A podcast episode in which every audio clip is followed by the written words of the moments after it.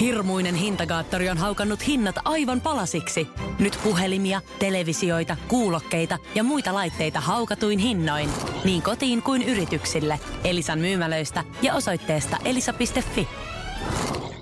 Tervetuloa Röyhkä ja Lervanto podcastien pariin. Sornamme on tänään kaksi oululaista kirjailijaa ja yksi Pornasalmin tyhjän toimittaja. Vieraanamme Miki Liukkonen, tervetuloa. Kiitos. Ja vakiovieraamme Kauko Röyhkä, tervetuloa. Kiitos. Lähdetään liikkeelle Oulusta ja Oulun maisemista, joista te molemmat olette kotoisin. Minkälainen paikka Oulu, mikä oli sun nuoruudessasi? No, mulla ainakin silloin, kun mä kiinnostuin kirjallisuudesta, niin hankala löytää muita, muita tuota, kirjoittamista kiinnostuneita ihmisiä silloin. Ää, jotain runoilta Oulussa järjestettiin kyllä, kyllä, mutta mä olin aluksi liian nuori, että mä pääsin niihin sisälle, koska ne oli baareissa yleensä. Ja sitten kun mä lopulta pääsin sinne, niin siellä oli yleensä neljä kännistä ihmistä paikalla ja muuten, niin mun suhtautuminen oli siihen aika aika ankea. Mutta se oikeastaan toimi ihan hyvin, koska tota, musta tuntuu, että säästyi semmoiselta tietyltä klikkiytymiseltä ja sitten se yksin kirjoittaminen ja yksi oleminen oli mun mielestä jotenkin inspiroivaa silloin, että, että jos, jos olisi ollut liian mukavaa tai liian hyvin eikä olisi ollut mitään semmoista niin kuin, sanotaan nyt ängstin aihetta, niin musta tuntuu, että mä en olisi ehkä tehnyt niin paljon töitä silloin, mitä mä tein. Että esimerkiksi ajatus, silloin kun mä kävin Helsingissä, niin mä aina ihmettelin Helsingin kulttuuripiiriä, että oli kauhean tiivit ja laajat ja muuten, mutta sitten musta, niissä oli aina mukava piipahtaa, mutta sitten ajatus siitä, että mä olisin jatkuvasti semmoisessa mukana, niin mä en saisi varmaan mitään tehtyä koskaan silloin. Eli voidaan todeta, että tämmöinen Oulun arktinen yksinäisyys oli lopulta melko inspiroiva elementti. Joo, nyt, nyt mä ainakin muistan, että mä sen koin silloin. Joo. Millainen kauko Oulu oli sun nuoruudessasi tuolloin 70-luvun 70 päivinä? 70 lopulla. no meillähän oli tietenkin bändihommaa ja, ja tuota, siinä oli kirjoittavia ihmisiä. Ja mä, mäkin olin ensin pitkään yksin niin kuin koko teini iän kun me oltiin kauhean köyhiä ja asuttiin yksiössä, niin mä en viittinyt koskaan tuoda sinne ketään kavereita sisään. ja tuota, sitten myöhemmin, sitten vähän isompana 18-vuotiaana aloin löytää sitten kavereita, joiden kanssa sitten alettiin soittaa. Ja, ja siinä oltiin myös sitten kiinnostuneita siinä porukassa niin kirjallisuudesta. Ja mehän sitten, minä ja mun kaveri Virtasen Reijo, niin voitettiin semmoinen kirjoituskilpailu. Me päästiin semmoiseen oululaisen kirjoittajaringin jäseniksi ja sitä johti tämmöinen kirjailija kuin Aku Kimmo Ripatti, joka oli Iris Uurron poika, semmoisen legendaarisen 30-luvun erottisen kirjailijan, naiskirjailijan poika. Ja, tuota, ja tuota, tämä oli kova kommunisti tämä Aku Kimmo ja se yritti vähän niin kuin meitäkin sitten niin kuin saada siihen mukaan, mutta me edustettiin jo sitten uutta sukupolvea, että me ei oltu enää poliittisia sillä lailla. Mutta tuota, sitten alettiin toimittamaan semmoista pienlehteä kuin Tiltzeitung. Niistä porukoista mä lähdin sitten. Ja mä muistan, kun mä sitten rassasin sen Akukimon hermoja niin kuin viemällä aina omia sepustuksia niin sille luettavaksi, että mä kirjoitin romania ja rupesin heti ylioppilaskirjoitusten jälkeen kirjoittamaan romania. Sitten Akukimmo Raukka joutui lukemaan ne kaikki.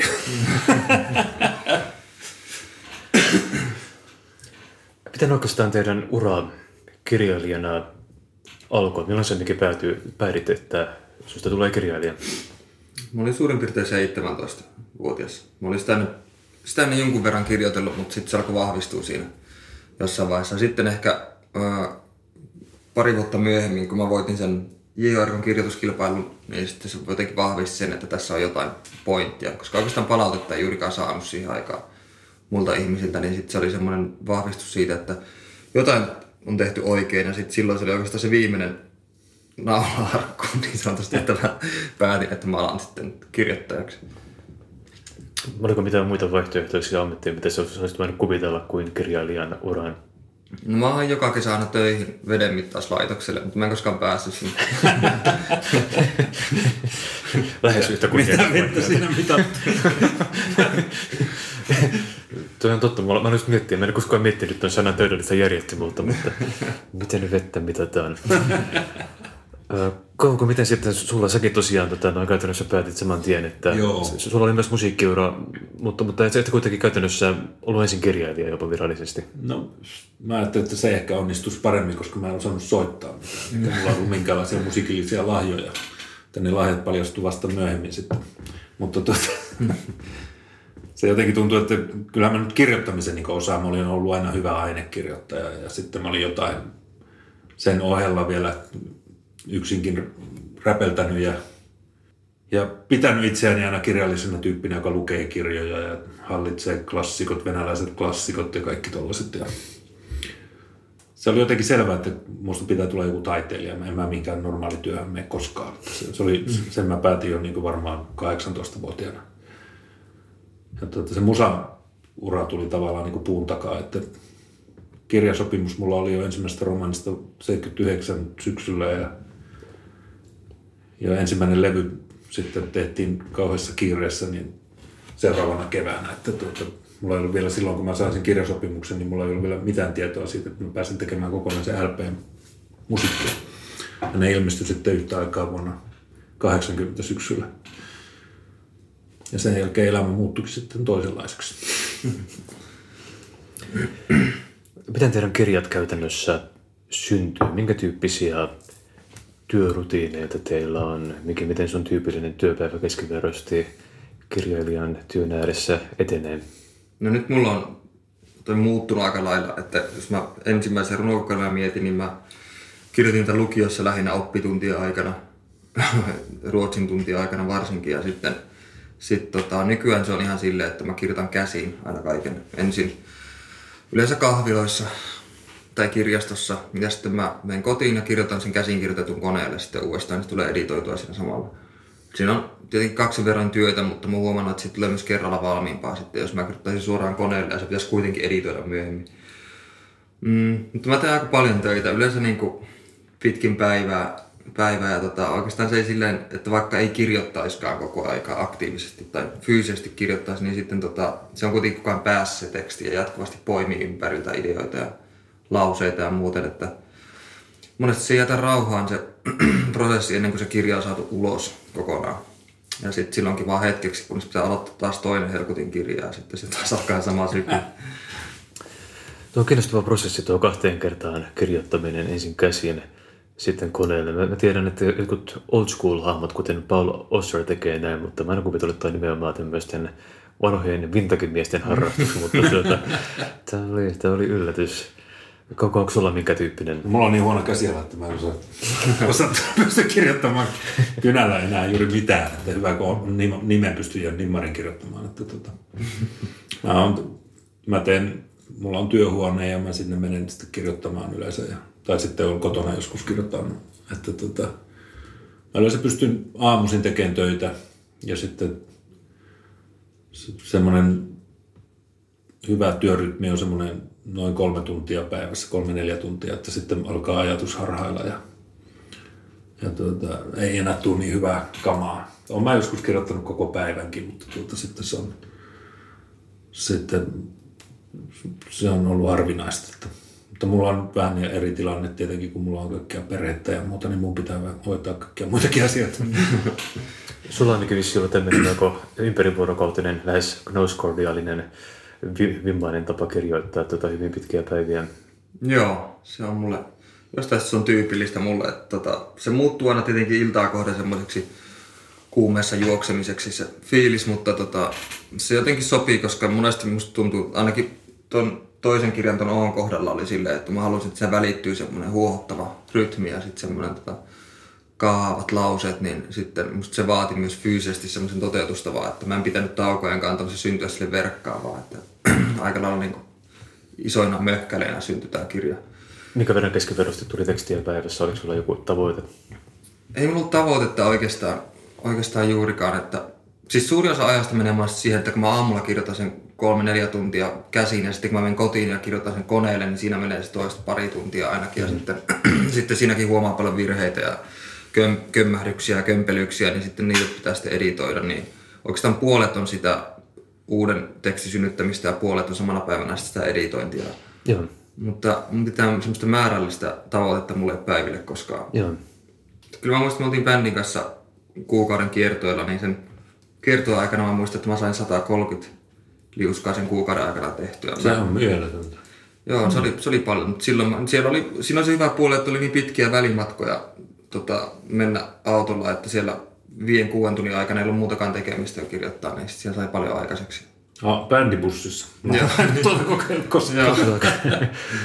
Mä muistan, että Nick Cave kirjoitti joskus tämän tota, vuoden 2009 romaaninsa The Death of Bunny Monroe, niin sen, sen ensimmäisen, itse asiassa niin se kirjoitti koko kirjan kiertueella, itse asiassa sen kirjan sisältö, joka kertoo Bonnie Monroesta tällaisesta maanisesta ovelta ovelle kulkevasta käsivoidekauppiasta, joka, joka metsästää, metsästää naisia Englannin maaseudulla ja pikku, pikkukaupungeissa, niin se kyllä kuulostaa siltä, että se on keikkabussissa kirjoitettu, mutta tämä on varmaan yksi harvoja, harvoja siellä tehtyjä teoksia. Nick Cave sen niin pitkälle, että se kirjoitti jopa, jopa ensimmäisen luvun ö, iPhoneillaan, koska se halusi tavallaan kokeilla, että kuinka epämukavalla tavalla voi romaanin, romaanin kirjoittaakaan.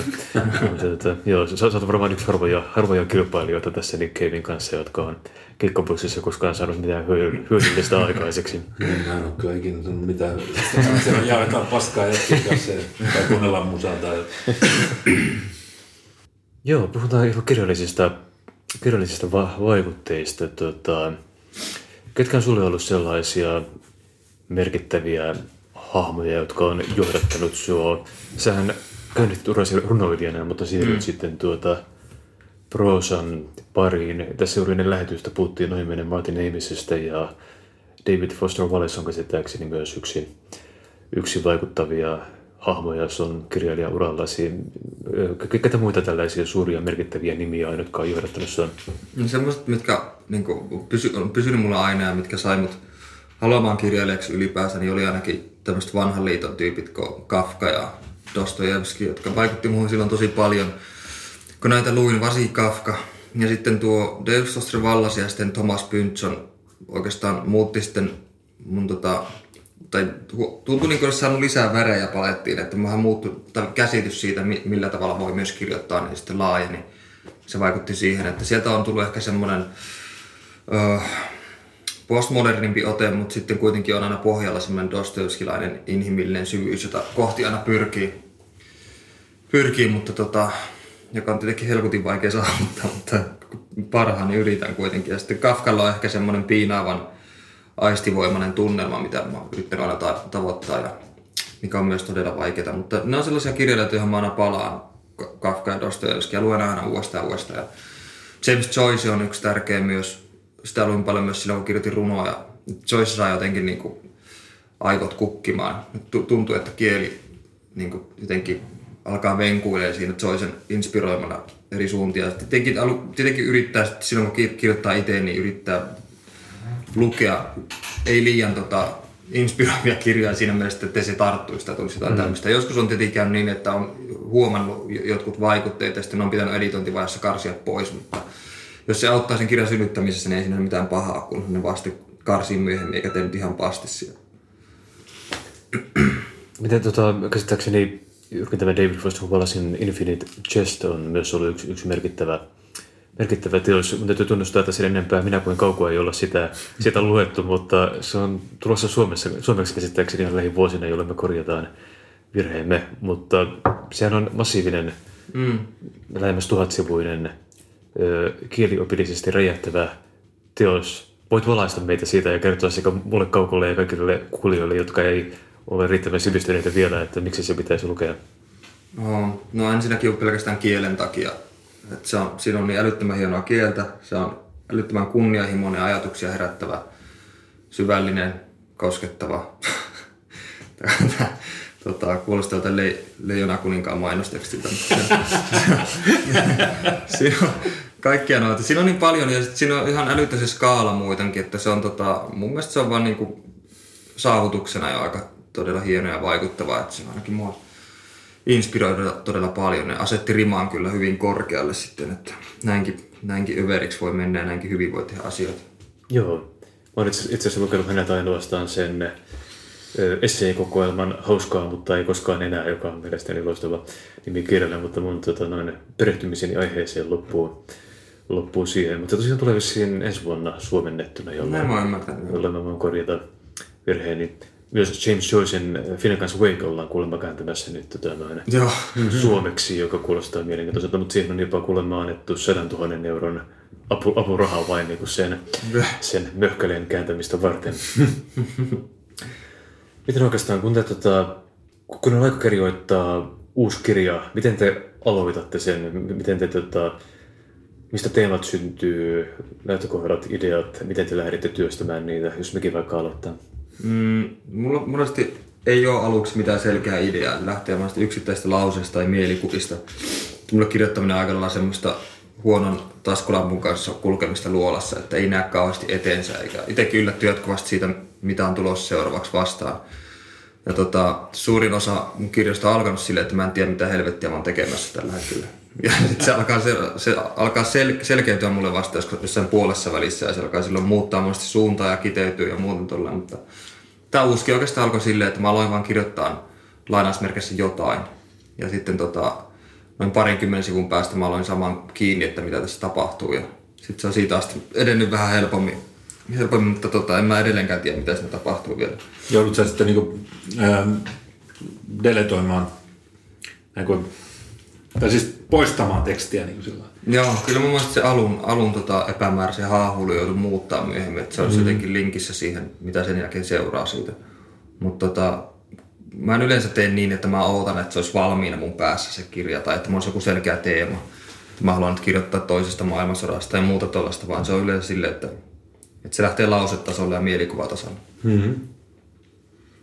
No mä taas olen kirjoittanut just toisesta maailmansodasta esimerkiksi kirjaa ja, ja sitten tuota, mulla lähtee joku semmoinen niin tarina, johon mä pystyn yhdistämään sitten erilaisia aineksia, niin kuin, että, tuota, että tuota, nyt esimerkiksi tämä viimeisin kirja Maankorvassa kulkevia, että se lähtee tuommoista itävaltalainen sotilaskarkuri Lapissa, kulkee Lapin erämaan läpi ja samaan aikaan kaksi lasta. Suomalaista lasta kulkee niin tuom, Jehovan todistaja lasta niin tuota, samoilla alueilla ja nämä sitten kohtaa jossain vaiheessa. Että siinä pääsee sitten käsittelemään semmoisia tietynlaisia teemoja, niin kuin sotaa ja uskontoa ja ihmisen niin kuin epäilyksiä ja sitten tuommoisia voimakkaita uskonaiheita. Että joku, joku tuommoinen uskovainen voi olla ehkä jopa vahvempi ihminen kuin semmoinen epäileväinen tyyppi, joka niin kuin, on niin kuin rationaalisempi. Mm. Tuommoisia juttuja nyt kävin ja sitten ne kaikki maisemat ja muut, mitkä vaikuttaa, koska mäkin olen sieltä, siellä Lapissa paljon pyörinyt ja, ja tuommoiset, niin se maailma on jotenkin semmoinen, että mä näen sen semmoisena vähän niin kuin elokuvallisena juttuna ja alan siitä tekemästä. Minkä verran täällä käytännössä materiaalista, jota te työstätte, minkä verran tulee, tulee kä- käyttöön? Mä välillä hämmästelen esim. Muistan, että vanha suosikkini Nick Cave on juuri tätä kirjoittanut Vampire's Wife-nimisen kirjan, jossa se kertoo muusan roolista elämässään suhteestaan vaimoonsa ja näin, eikä ilmeisesti ei koskaan julkaista sitä. Ja Nick Cave jopa parhaimmillaan siis on kirjoittanut tuota, yksittäisiä lauluja varten, mitkä on levyllä kirjoittanut itselleen nove- novelleja tai muun muassa Red, Red Right Hand-kappaleesta piirtänyt kartaa, jossa on siinä biisissä kuvailu kaup- kaupungin joka ikinen rakennus ja kirjoittanut siihen liittyvän novellin. Eli te tekee val- valtavan määrän työtä saavuttaakseen hyvän lopputuloksen. Miten teillä, minkä verran te tavallaan, minkä verran tulee tyhjiä lukuja, minkä verran materiaalia katoaa, tuleeko turhaa työtä tehtyä, minkä verran Ää, joo, mä teen tosi paljon turhaa työtä kyllä. Hirveästi. Mä heitän jatkuvasti pois. Pois että tota, monesti tulee kirjoitettua, sanotaan vaikka jos kymmenen liuskaa tulee kirjoitettua, niin niistä yksi on käyttökelpoinen monesti. Että mulla on niin kuin hirveästi, hirveästi turhaa. Sitten mä niin, hinkkaan kieltä aivan kauhean kauan, että mä oon sille perfektionisti tuossa mielessä, että, että tota, mä kirjoitan niin kuin sivukaupalla monta kertaa uusiksi sivun. Monesti lause, yksittäisiä lauseitakin jatkuvasti u, uusiksi ja tota, siihenkin tuhraantuu aikaa hirveästi paperia, hermoja. Niin, joo. Onko sulla kauko minkä, minkä tyyppinen, mikä verran menee suoraan käyttöön? Su- Sulla tulee kirja ja sarja, sarja tulella. No, no mä kirjoitan taas sillä aika suoraan semmoista melko valmista tekstiä, koska ne mun kirjat nyt on semmoisia niin juonivetosia juttuja. Tietenkin mäkin hion sitä kieltä ja, ja sitten tuota, parantelen niitä hahmoja ja, ja tollasta, mutta tuota, ne mun kirjat eivät ole semmoisia erityisen runollisia tai sillä että siinä on semmoinen, niin semmoinen hirveän vapaa rakenne, niin mulla pitää olla semmoinen tietynlainen tarina hanskassa, kun mä rupean tekemään sitä hommaa. Mutta siihen saattaa tulla sitten niin matkan varrella kaikenlaisia erilaisia sivupolkuja ja tasoja. Ja mä koitan miettiä ne rakenteet sillä tavalla mielenkiintoiseksi, että siinä olisi niin erilaisia poimuja siinä hommassa ja sivuhenkilöitä ja muita, jotka kertoo myös omaa tarinaansa. Että. Mutta tuota, ehkä alkuaikoina silloin, kun mä tein ensimmäisiä kirjoja, niin se oli vähän semmoista kaoottisempaa se työskentely ja siihen aikaan ei ollut vielä näitä tekstin käsittelykoneita, niin piti niin kirjoituskoneella paukuttaa menemään ja kirjoittaa ne moneen kertaan kaikki ja sieltä poistettiin sitten isoja pätkiä ja, ja kaikkea tuollaista. Mutta sitten myöhemmin se meni semmoiseksi, että se tekniikka jotenkin asettui sillä lailla, että mä oon nyt tehnyt sillä samalla tavalla. Joskus mä toivoisin kyllä, että mä voisin sekoittaa sitä omaa takkaan ja tehdä jollain toisella tekniikalla. Ja mä luen aina välillä sellaisia kirjoja, jotka on ihan erilaisia kuin mun omat tekeleet, että mä ihailen jotain semmoisia kirjailijoita, jotka kirjoittaa jotain semmoista, mihin mä en pysty, niin jolla on niin erilainen tyyli. Että tuota, sitten kun mä näen jonkun kirjan, joka muistuttaa vähän mun tekstiä, niin siitä mä en ole niin kauhean innostunut, koska se on liian, liian sitä samaa, jonka mä osaan. Mm. Onko teillä koskaan haastavia kirjoitusaikoja? Tuleeko tyhjiä blokkeja, jolloin tekstiä ei synny? Miten te pääsette yli tällaisesta luovuuden karikkokivistä?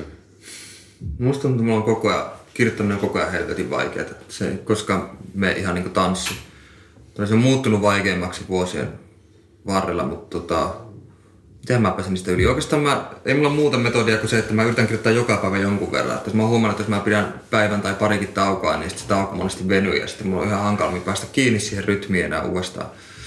Että jos joka päivä saisi edes vähän tehtyä, niin silloin se pysyy se tietty flow ja se kirja pysyy semmoisena jatkumona päässä, että Mä en tiedä, onko se paras metodi tietenkään, mutta se on ainakin, ainakin, ainakin, ainakin ainoa, mitä mä osaan, mikä on mulle tuttu.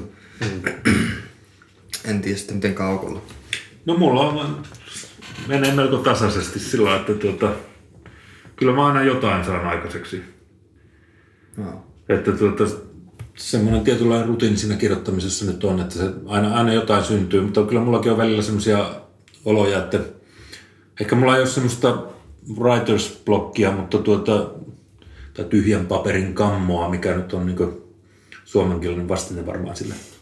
Niin tuota, semmoista mulla ei ehkä ole, mutta mulla on välillä semmoinen olo, että ei tekisi yhtään mieli mennä sinne työhuoneelle taas aloittamaan ja laittaa niitä koneita ja alkaa taas siihen hommaan. Mutta sitten kun mä menen sinne, niin sitten se lähtee taas käyntiin. Mä oon vähän niin kuin semmoinen kone, joka käynnistyy heti kun painaa nappia. Niin aina tulee jotain.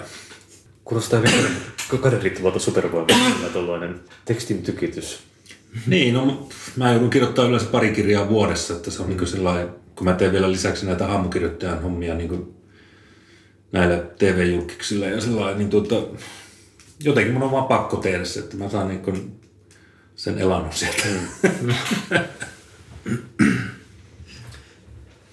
Kirjailijan ammattiin liittyy kaikenlaisia hyviä ja huonoja neuvoja. Mikä on mielestäni väärä tapa lähestyä kirjoittamista? Muistan lukeneeni muun muassa joskus sen Mika, Mika Valtorin Haluatko, haluatko kirjailijaksi teoksen, joka ei mielestäni ollut enää ihan parhaassa terässänsä, mutta tota, mitkä on mielestäni huonoja, huonoja neuvoja kaikille, jotka suunnittelevat kirjailijan uraa? Toki luultavasti kirjailijan ura itsessään on huono suunnitelma, mutta ei takana siihen. Mitä miettiä, että voisi vastata vaikka ensin. No mun mielestä se on vähän sama kaikissa taiteissa, että ensimmäinen sääntö on, että älä ole tylsä.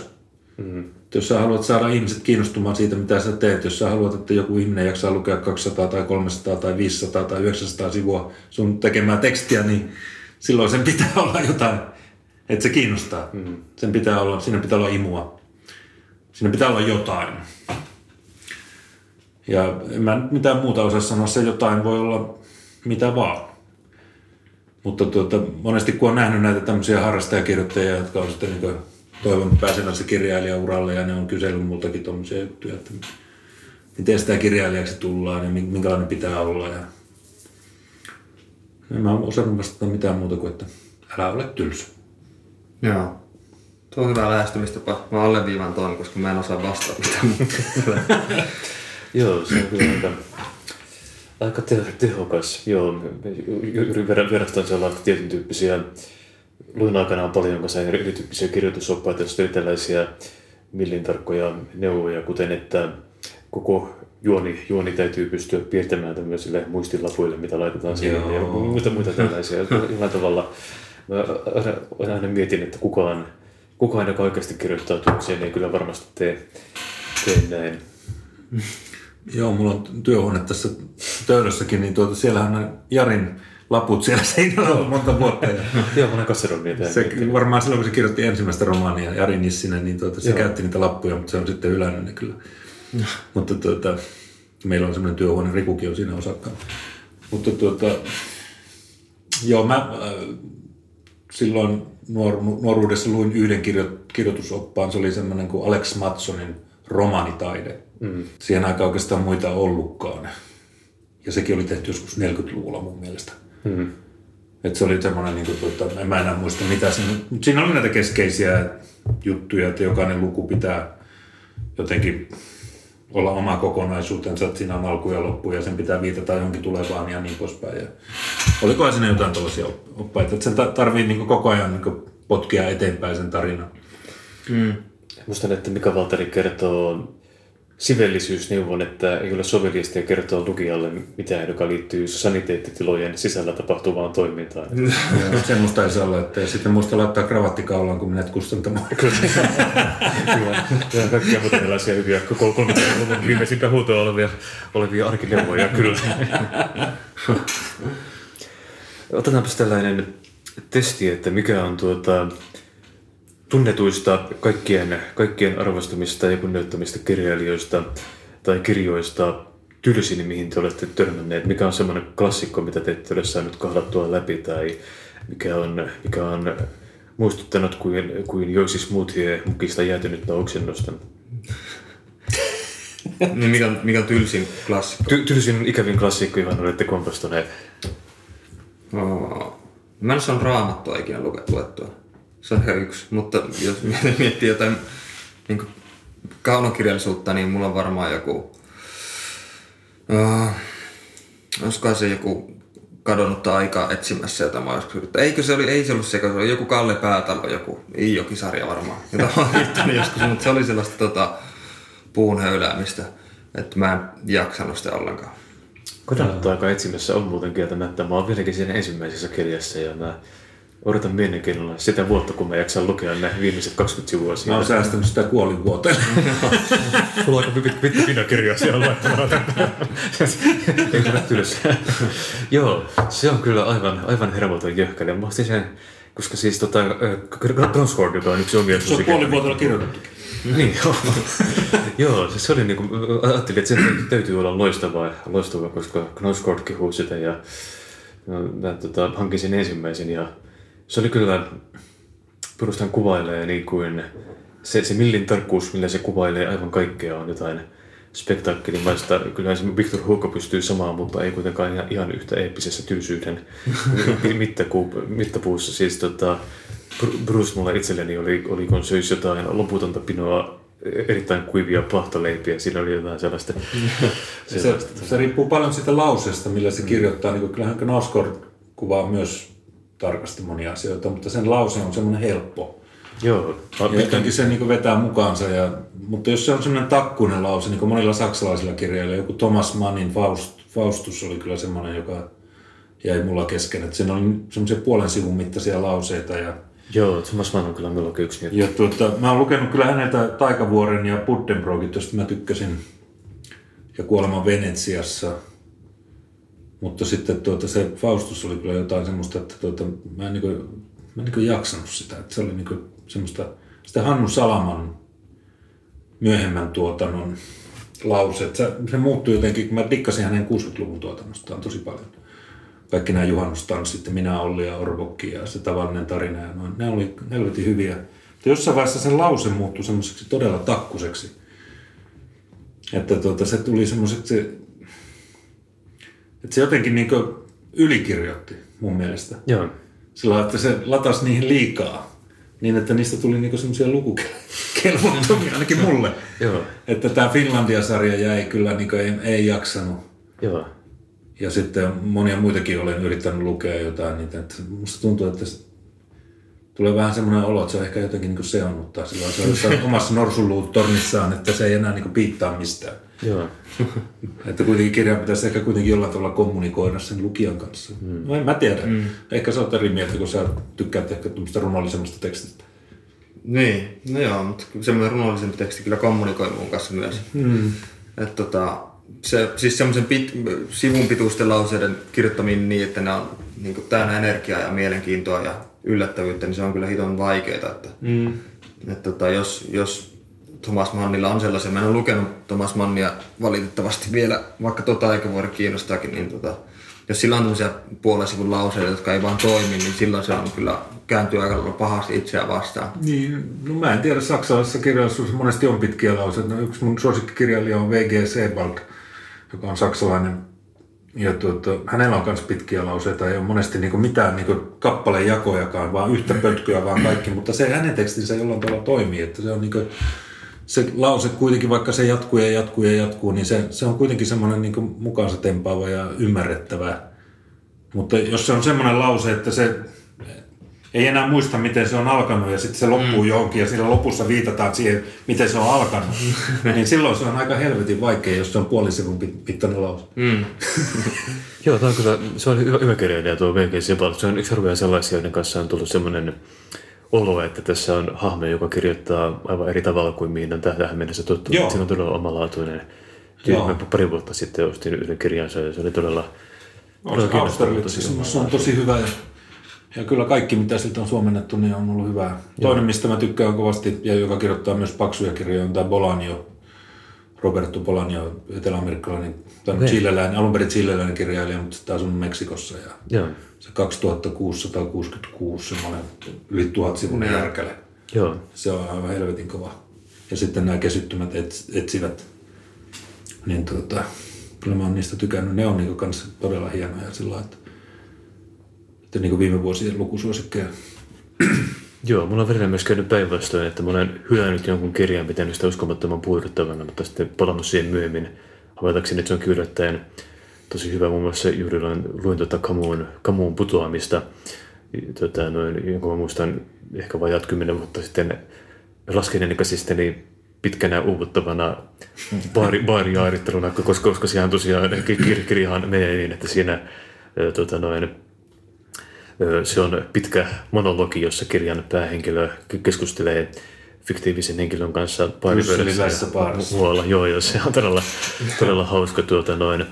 Mä, mä muistan pitäneeni sitä puuduttavana jaarittelun aikana, mutta nyt kun se luki uudestaan, se oli yhtäkkiä todella, hmm todella toimiva. No, mä oon vielä sen puuduttavan jaarittelun kannalla kyllä sen kirjan kohdalla, mutta ehkä pitäisi sitä yrittää lukea uudestaan, mutta kun ei tässä ole ensimmäistä kertaakaan lukenut monia hyviä kirjoja, niin mm. en tiedä sitten tuleeko palattua tuommoisen. Se on kyllä aika, aika lyhyt, sen, sen, sen saa aika helposti hotkaistua vaikka jollakin keikkamatkalla bussissa. Mä tapannut se, on kyllä, se on kyllä totta. Bruttoa mä en ole vieläkään, ehkä mä palaan siihen kyllä vielä. Se on ollut, se oli musta ihan okay. Joo. Hmm. Yksi semmoinen, josta mä innostuin myös uudelleen palatessani oli, oli Umberto Econ Ruusun nimi, jota mä pidin ensimmäistä kertaa lukiessani todella, todella jotenkin, no siinä vähän niin kuin Victor Hugonkin teoksissa kuvaillaan muun muassa, muistan, että siis tyyliin ihan kirjan ensimmäisillä sivuilla, varmaan tyyliin viisi ekaa sivua käytetään ehkä siihen, että siinä kuvaillaan luostarin kirkon ovea uskomattoman yksityiskohtaisella tavalla, ja se oli muistaakseni varmaan kuolinisku mulle jo silloin, silloin ensimmäisenä mm-hmm. kerralla, mutta nyt mä palasin siihen myös tuossa viime vuonna ja se oli taas yllättäen. Tuota, noin, nyt jotenkin se Umberto Econ millintarkat kuvaukset luostarielämästä Italiassa 1100-luvussa luvulla olikin tota, noin yhtäkkiä todella, todella toimivaa. Niin. Hän varmaan tietää sitä jo. Voisi vois toivoa ottaen huomioon, että se on ollut töissä Italiassa yliopistoprofessorina juuri tällaisia aiheita opettaen, niin Nein. toivottavasti no. siellä on kyllä sitä käytännön tuntemusta. Mitäs muita?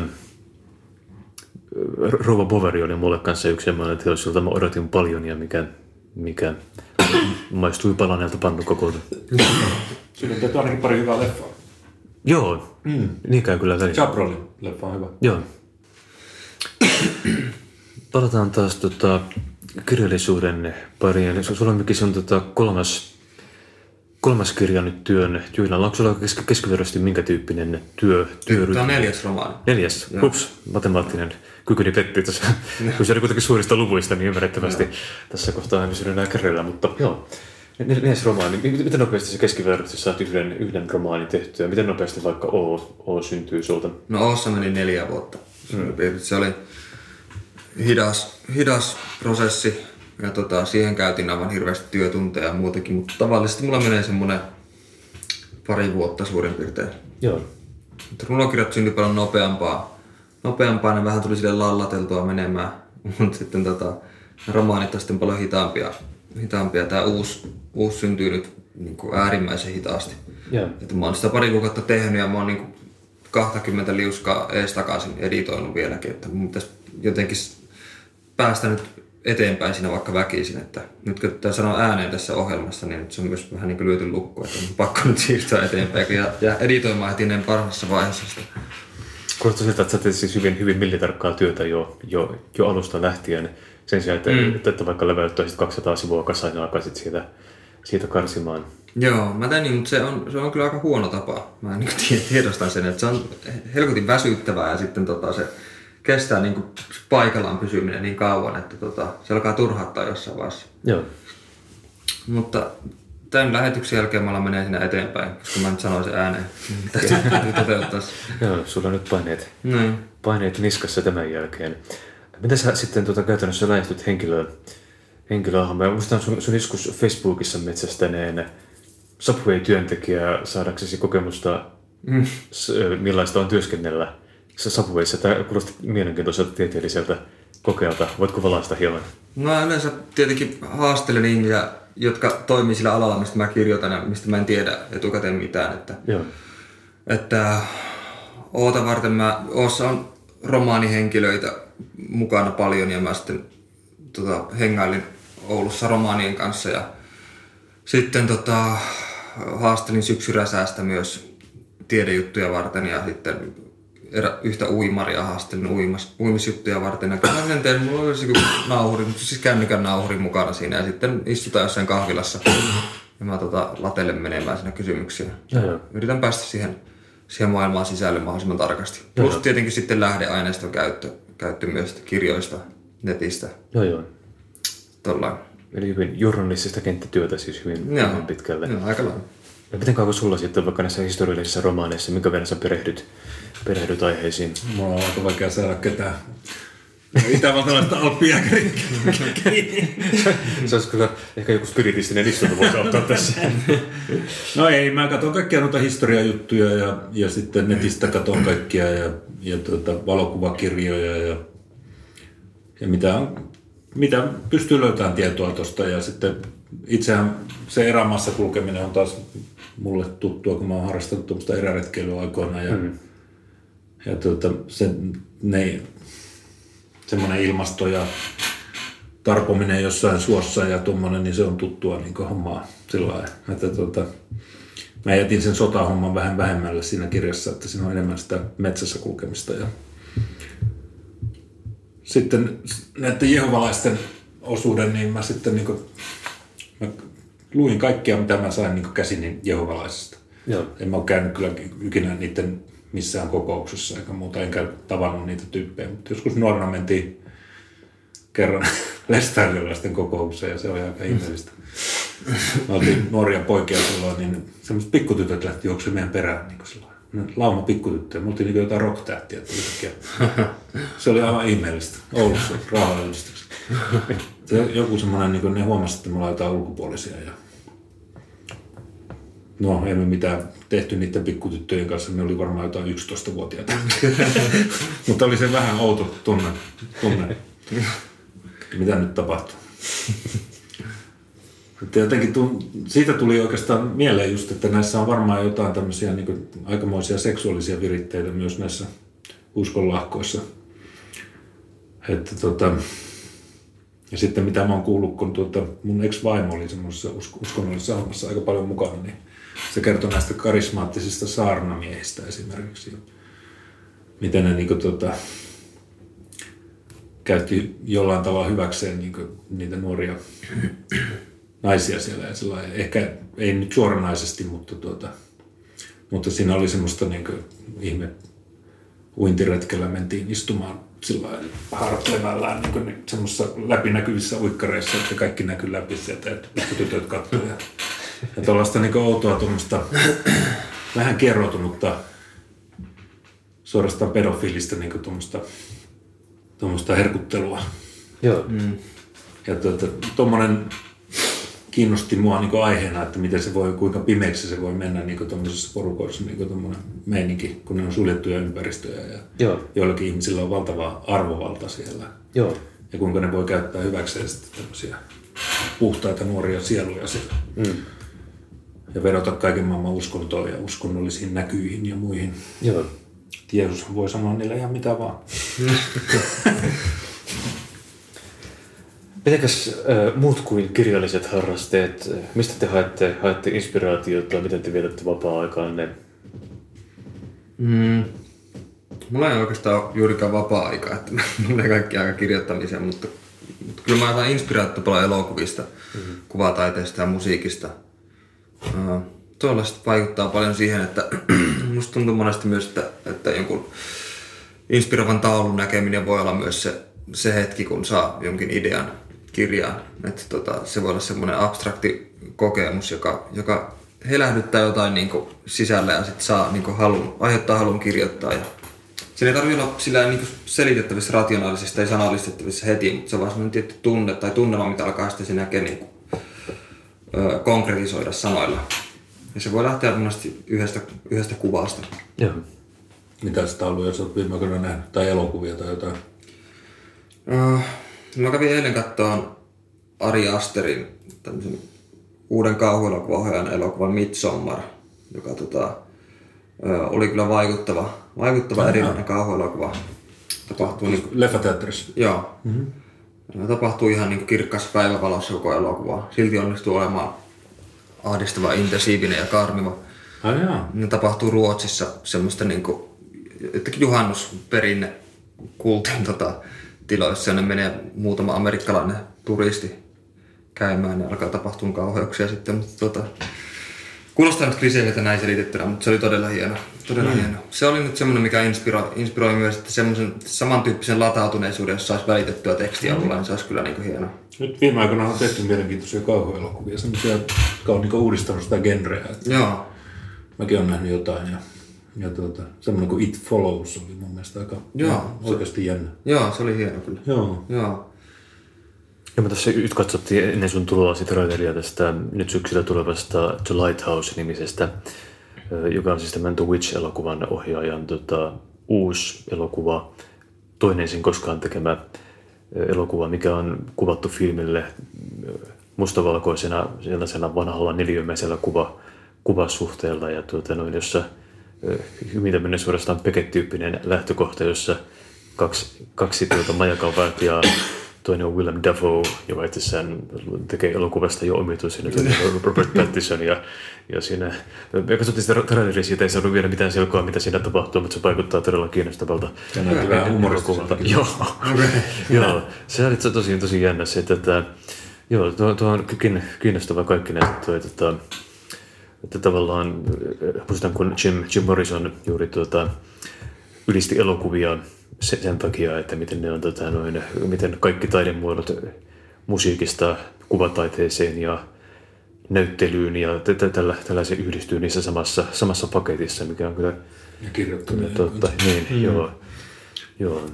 No elokuvat on tavallaan nopea tapa niin nähdä joku, tai ahmia joku romaani esimerkiksi, kun se on sitten kuvattu, mutta on se sama asia sitten kuin se mm. kirjallinen juttu. Että jos, joskus saattaa olla niinkin, että elokuva on parempi kuin se kirja, mistä se on tehty, mutta joskus aika monesti käy niin, ainakin suomalaisten elokuvien kohdalla, että kirja on parempi kuin elokuva.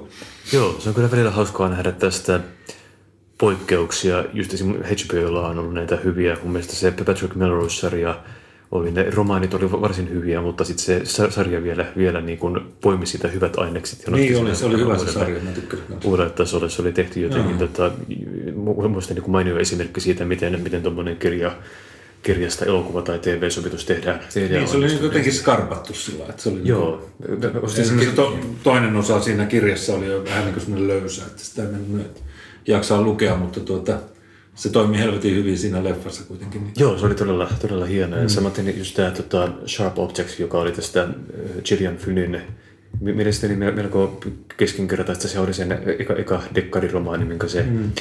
minkä se kirjoitti. Ei mitenkään kovin, kovin kaksinen, joka mä vasta katsottua, niin sen sarjan hankin oli, olin tavallaan todella pettynyt, koska se sarja oli todella hieno semmoinen aika Southern Gothic-tyyppinen, vähän se oli suorastaan kuin, kuin äh, True Detectivein kakkoskausi, jos True, jos True Detectivein kakkoskausi olisi ollut hyvä, niin se olisi ollut tu, tuo, niin se oli tota, noin todella, todella, todella mielenkiintoinen. Ja siinä oli, just katselin sitä uudestaan tässä kesän leppoisina kesäpäivinä, niin tuota, siinä oli hienosti tehty juuri se semmoinen eh, ehkä parhaalla tavalla, mitä mä olen nähty, semmoinen todella, todella, todella ö, impressionistinen tapa välittää, miten ihmisen muisti, muisti toimii, että miten kesken kohtauksen näkyy välähdyksiä menneistä tapahtumista ja näin sen päähenkilön silmissä. Se oli todella kiinnostava, kiinnostava ja ka- kaikki tämmöiset elementit loisti täysin poissaololasta, kun mä luin sen kirjan ja mietin, että vau, mikä pettymys tämä olikaan.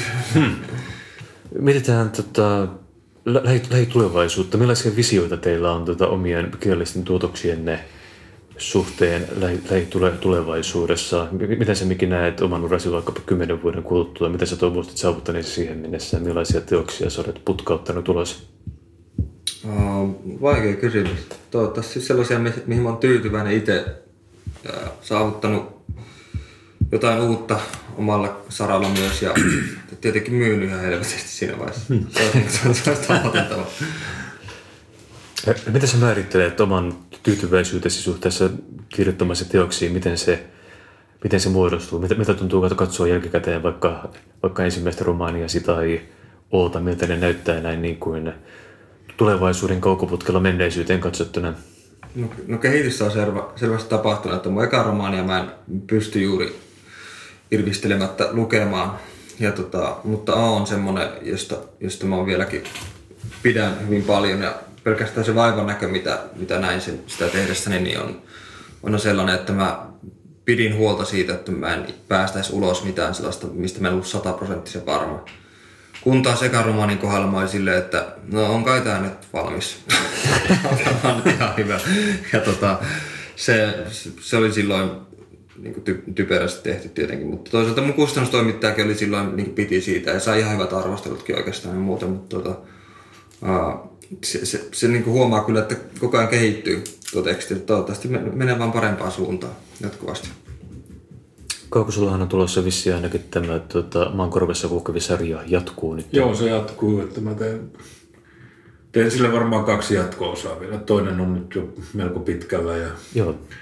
mutta mulla nyt on tietenkin tilanne se, että mä, mä olen jo 60-vuotias ja en mä mitään suuria odottele enää tässä nyt mitään suuria muutoksia elämä, elämä, elämältä taiteilijan uralta. Mutta tuota, sehän on tässä ollut, että mä oon saanut tehdä kuitenkin sitä, mistä mä tykkään ja tässä on pärjätty ja saatu jopa vähän rahaakin kirstuun. Että, että ei ole mennyt mitenkään sillä niin huonosti. Mm. Totta kai mäkin haluan, että mun jo- jostain kirjasta tulisi valtava menestys ja mä voisin ostaa joku ökyveneen. Minkä tyyppinen rooli kustannustoimittajilla on teidän kirjoja tehdessä? Mikissä Samuli, Samuli Knuuti on toimittanut ilmeisesti kaikki sun, kaikki Joo. sun romaanisi ja toiminut luotettavana tuomion takojana. Joo. Samuli on silleen hyvä, että meillä on aika samanlainen kirjallinen maku.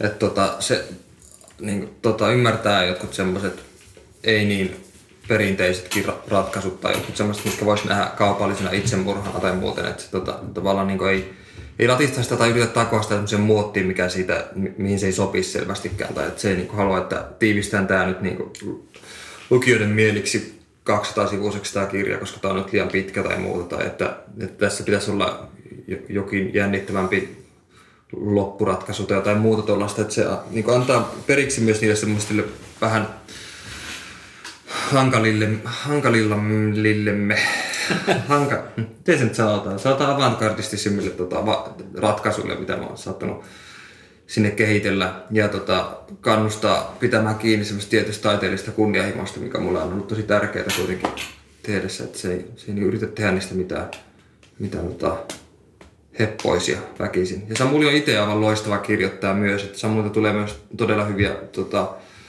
editointiehdotuksia monesti ihan lausetasolla. Hän kirjoittaa myös hämmentävän hyviä Facebook-päivityksiä hämmästyttävällä sarjatulella. Joo, kyllä.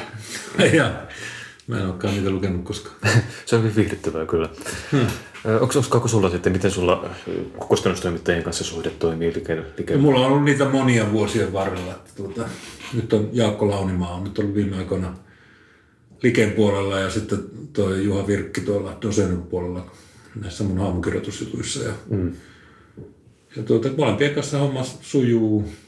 Että tuota, mä tarjoan niille yleensä melko valmista tekstiä, että sen, niiden ei tarvitse nyt hirveästi puuttua siihen. Että lähinnä ne on oikein kirjoitusjuttuja ja ehkä jotain pieniä hiomisia siellä täällä. Ja mulla ei ole mikään niin hirveän semmoinen läheinen suhde, että niin mä oon lukenut jostain kirjoista, että jotkut tällaiset vanhan ajan kirjailijat, ne oli niin koko ajan kirjanvaihdossa näiden kustannustyyppien kanssa, mutta mm. tuota, ei mulla sellaista ole, että mä, oon, tuota, mä vien sen kirjan ja sit, tai lähetän nykyisen, lähetetään sähköpostilla ja sitten sieltä tulee jotain ehdotuksia ja sitten mä korjailen sitä ja sitten jossain vaiheessa se on valmis.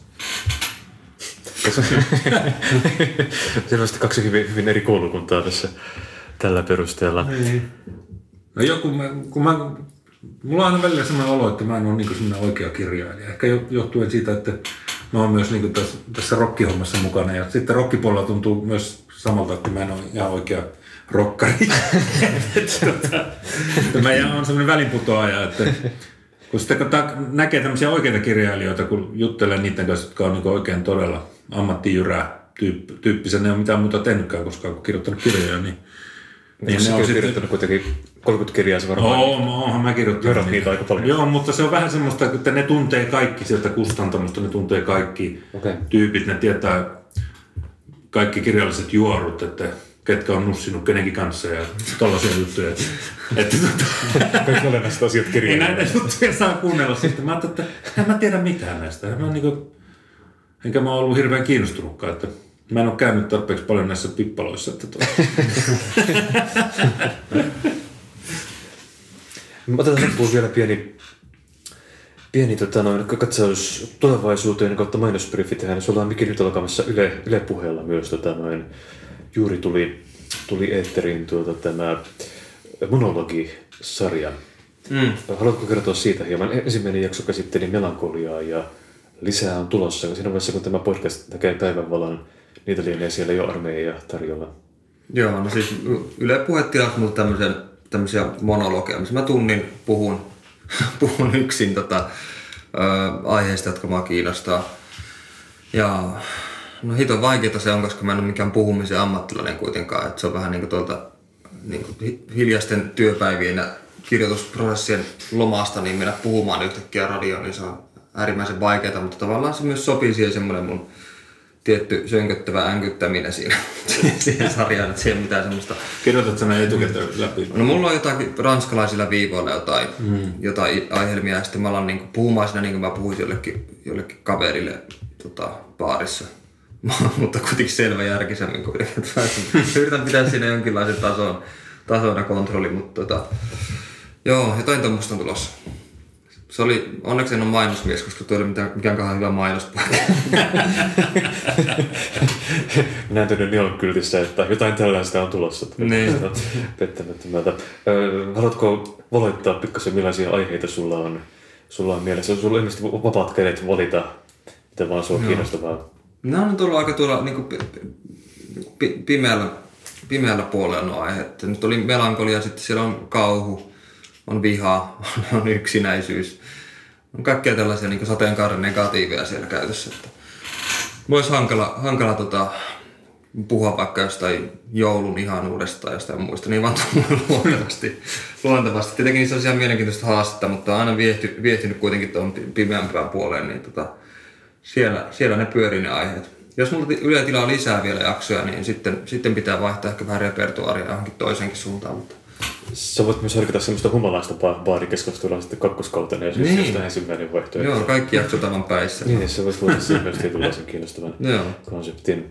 Mutta kyllä hyvä synkeyttä ja kuolemaa on siis luvassa. Näihin, näihin iloisiin tunnelmiin voimme päättää tämän podcast-jakson.